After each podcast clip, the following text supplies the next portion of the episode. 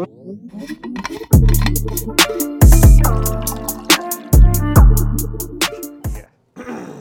right.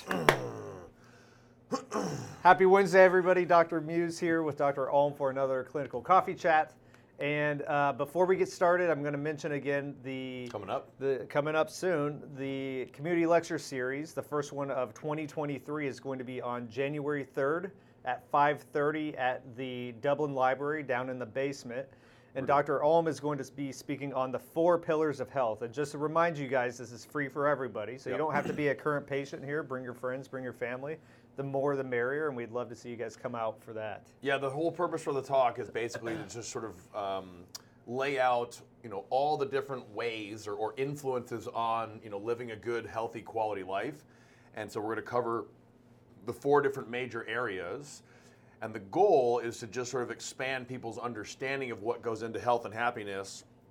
And then, you know, maybe just outside of, you know, exercise and diet, identify some things that, that the people that are coming can actually start tackling and, you know, improving the quality of their life in 2023. So we're hoping to start off 2023 on, on the right foot. We're also going to do a challenge that we will announce there. So, you know, please uh, stay tuned for that. But 5:30 Dublin Library, Tuesday, January 3rd. Yeah. Okay. So the topic that we're going to talk about today is something that we are confronted with on a daily basis by new patients, existing patients, people that we may know who come in and say they are stricken by this this disease that we're going to talk about.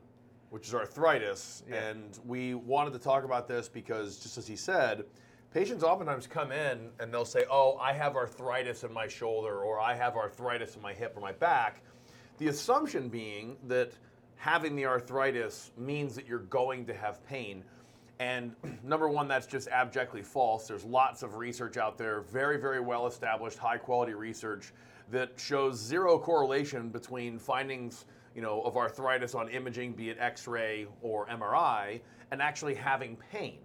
So the assumption that just because you have arthritis means that you're going to have pain is a bad one, and it makes me so angry because when someone is told that by a, an authority, a figure of authority, Sure. They come in, and in many ways, if they have that sort of burning in their brain that they have the arthritis, that's why they have the pain, that means that until the structure is changed, they're going to have pain, and that's just not true. So we wanted to kind of clear up some confusion about arthritis, define it, talk about imaging, treatment, all those good things, so that anyone that comes in, or if you guys hear, or if you have heard or been told that you have arthritis and that's why you have your low back pain, your knee pain, your shoulder pain, we want to kind of clear that up because it is most likely not the case that the arthritis is causing the actual pain itself. Right. So let's talk a little bit about what arthritis is. There's two primary categories that we're going to talk about. One is called inflammatory uh, arthritis, and the other one is non-inflammatory Arthropathies. if you will. arthropathy.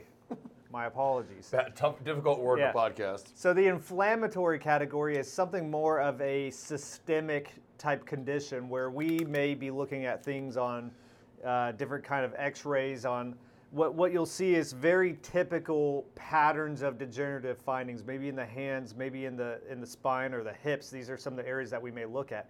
But those kind of arthropathies may may require a slightly different treatment approach to it. Now, some of the mechanical stuff we do can still be helpful there, but these are going to be more systemic things that w- will need a little bit different uh, treatment. What, Yeah, they would be be addressed by diet in most cases Right.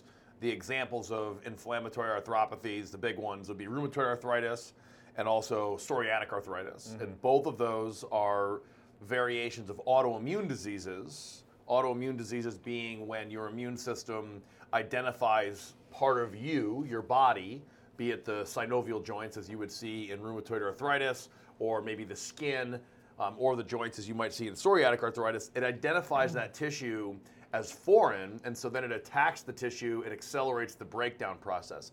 That's an inflammatory arthropathy. That's one of the categories, and those would be addressed by chemicals, chemicals being diet, Uh-huh. or if necessary, medication. Right. So we're going to focus more on the latter in this one, the the the non-inflammatory arthritic changes in the body, and that's where we have the majority of people coming in and saying, "Well, I've had these previous X-rays, I've seen this previous doctor, and they've told me I've got moderate severe arthrotic changes in my spine, knee, hip, shoulder, whatever it may be.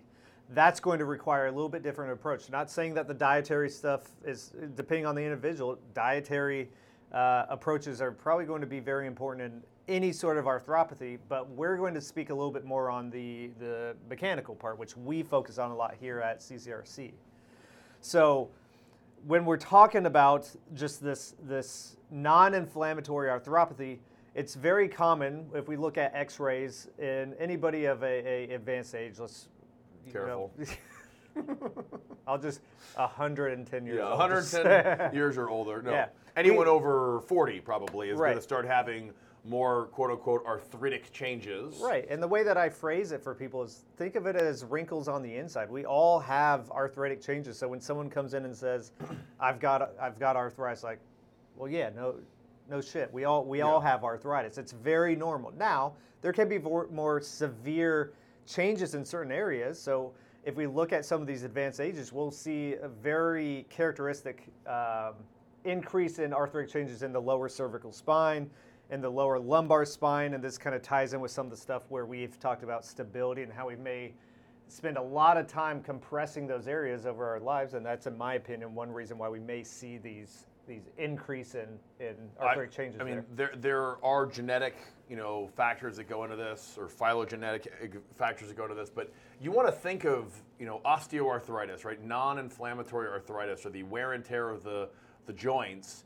as bony adaptation to instability and force. That's that's basically all it is. So in the case that he was just saying, you have someone with that really bad forward head posture, or we're going to see rip roaring um, increases in this with the phones now. Everyone's Yep. sort of looking down at their at their phone, and that's loading the spine in a way that it's not designed to handle. And so if you have that f- classic forward head carriage where you're sitting down, your shoulders are rounded forward, and you're pushing your head towards the screen, that's increasing not only the magnitude but the the volume, the time that you are loading the, the back part of the spine that's not designed to do that. And so then the, the bone, in response to that force, secondary to the instability, thickens to try to be able to handle the force. As it thickens, then it starts to grow these, you know, osteophytes, little little bony um, I don't know, protrusions or whatever, Projections. or in the spine called spondylophytes. But that's the osteoarthritis, and it is just bony adaptation to force and instability. Mm-hmm. It's really the body's attempt to provide long-term stability for a joint that has been unstable for decades. Right. So, like in the case of stenosis, maybe at some point the body deemed that necessary to place that stenotic change there. But then what we see over time is, well, if we're narrowing things like these IVFs, the, the holes that the nerves come out of, well, then at some point maybe that gives us some kind of an issue. Right. But it had a purpose at some point in time. Yeah. So that one, if you have the bony adaptation, the best example could be stenosis. Stenosis being narrowing of the the hole out of which the nerve comes. So that could be, you know, intervertebral, uh, sorry, neural foraminal stenosis, which just means nerve hole narrowing. Nerve Um, or you know, spinal canal stenosis is when the canal where the, the spinal cord sits that is narrowing and can actually encroach upon that and cause some symptoms. So just because you have that doesn't mean that you're going to necessarily have pain. So you need to have a thorough exam where you're testing this out and making sure that yes, it is true that your arthritic changes in your back are actually producing the symptoms. Yeah. Right. So that we can do that with a McKenzie evaluation. You have to couple that with a detailed history, and then, of course, if necessary, you might need to run some imaging. You take those three information sources together, and then you establish the the correlation and the causation between the arthritic changes and the symptoms. Yeah. So on on our end, what we're looking at in terms of treatment for maybe something that's more of a mild, moderate arthritic change is weight loss could be a big one. Maybe if it's a weight bearing joint like the knees or the hips, maybe weight loss is going to be a big thing. The dietary approach to not only work on weight loss, but also changing the chemical makeup of the body because maybe there's an underlying chemical component that's just lending itself to the experience of pain. And then also changing some of these biomechanical things like Dr. Ulm talked about, because if we're just overloading a certain segment of the joint, like the posterior or the back parts of the spine, well, if we just continue to do that, I don't care if you get a joint replacement or, or uh, something like that, you're going to end up back into the same situation if we don't change the function. Now, with all that being said, there's a time and place for surgery.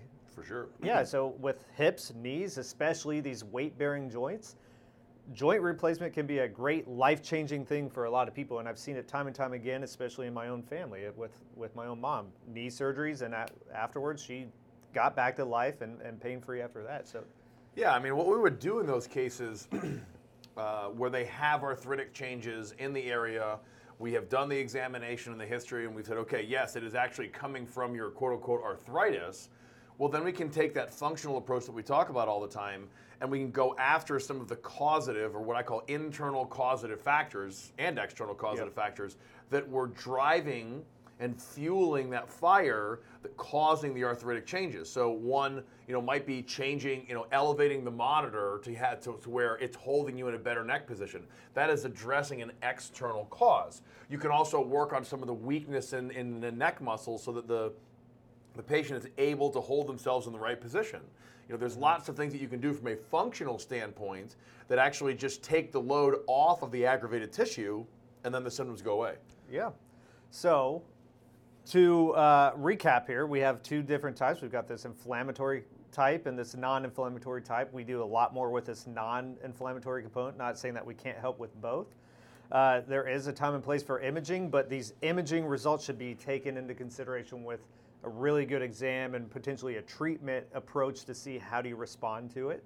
And then, of course, there's a time and place for surgery. It could be a great thing, but then we also still want to address the function that may have led the person to that issue in the first place. Yeah. yeah. So if you guys have been told, this is the whole purpose of this podcast, if you guys have been told that you have arthritis and that's why you have your knee pain, shoulder pain, back pain, neck pain, whatever, um, just realize that that's that's not necessarily the case, and there are oftentimes things that you can do, no matter how severe your arthritis is, to completely get rid of the symptoms, or if not get rid of the symptoms, actually improve the symptomatology to a point where it's not, you know, as invasive in your life. So, um, you know, give us a call or comment below yep. if you have questions, of course. Yeah, but, and then hopefully we see you, see you all on January 3rd, 5:30 at the Dublin Library in the basement. 5:30 6:30. See you guys. Of health. See you. Thank